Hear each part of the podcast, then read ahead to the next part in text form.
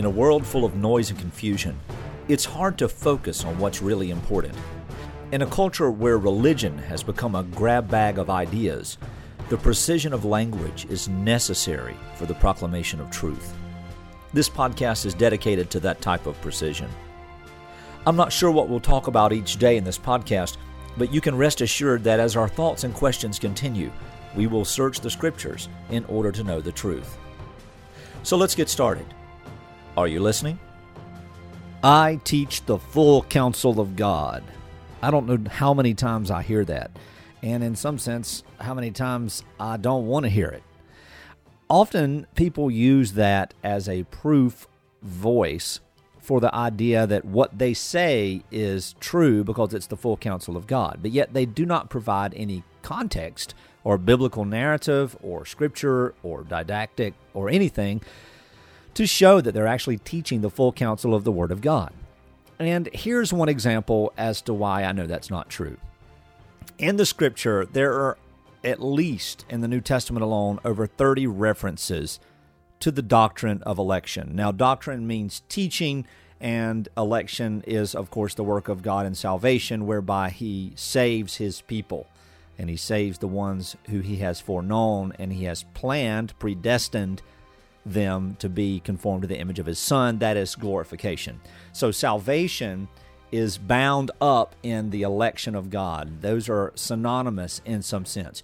But yet you find so many pastors or preachers, listen to a previous podcast for that, who will say, I teach the full counsel of the Word of God, but yet they will not teach the verses like Ephesians 1. Uh, where God chose us in Him before the foundation of the world. Uh, they will not use Scripture out of Second Thessalonians 2 in that because he's chosen you from the beginning for salvation through sanctification by the Spirit and faith in the truth. Uh, they will not use the text that teaches in Second Timothy that God has called us not according to our works, but according to his own purpose and grace, which he's granted in Christ forever.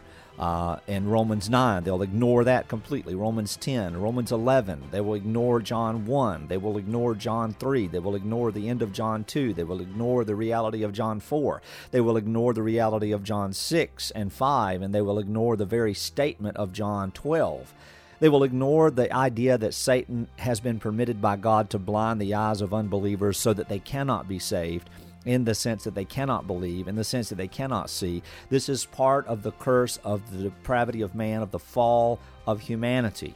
Election is the only way through which one person has assurance that they are indeed going to see salvation, that God has decreed to save his people through the finished work of Jesus Christ. Now, I know that this is sort of a, a, play on words in some sense because some people would say, well, you're, you're talking about trying to, uh, you know, sovereign grace or, or what have you. They don't want to preach Calvinism. Well, that isn't what I said. The word Calvinism isn't in the Bible, but Calvin's teaching is biblical. And he's not 100% correct, but he got the gospel right. And that's not the point at all. The point is, is if we teach the full counsel of the Word of God, but we ignore the truth of something that is absolutely, absolutely synergistic inside the Scripture, from Genesis 1 and 3 all the way through the end of Revelation, where we see God has elected His people. If we ignore that teaching and not work with it, we are failing as pastors. And in doing so, we are actually mocking God and saying that it doesn't matter. So I will bring more podcasts about this to light in the near future. But until then, Pastor, preach the full counsel of the Word of God. This has been a double take. Are you listening?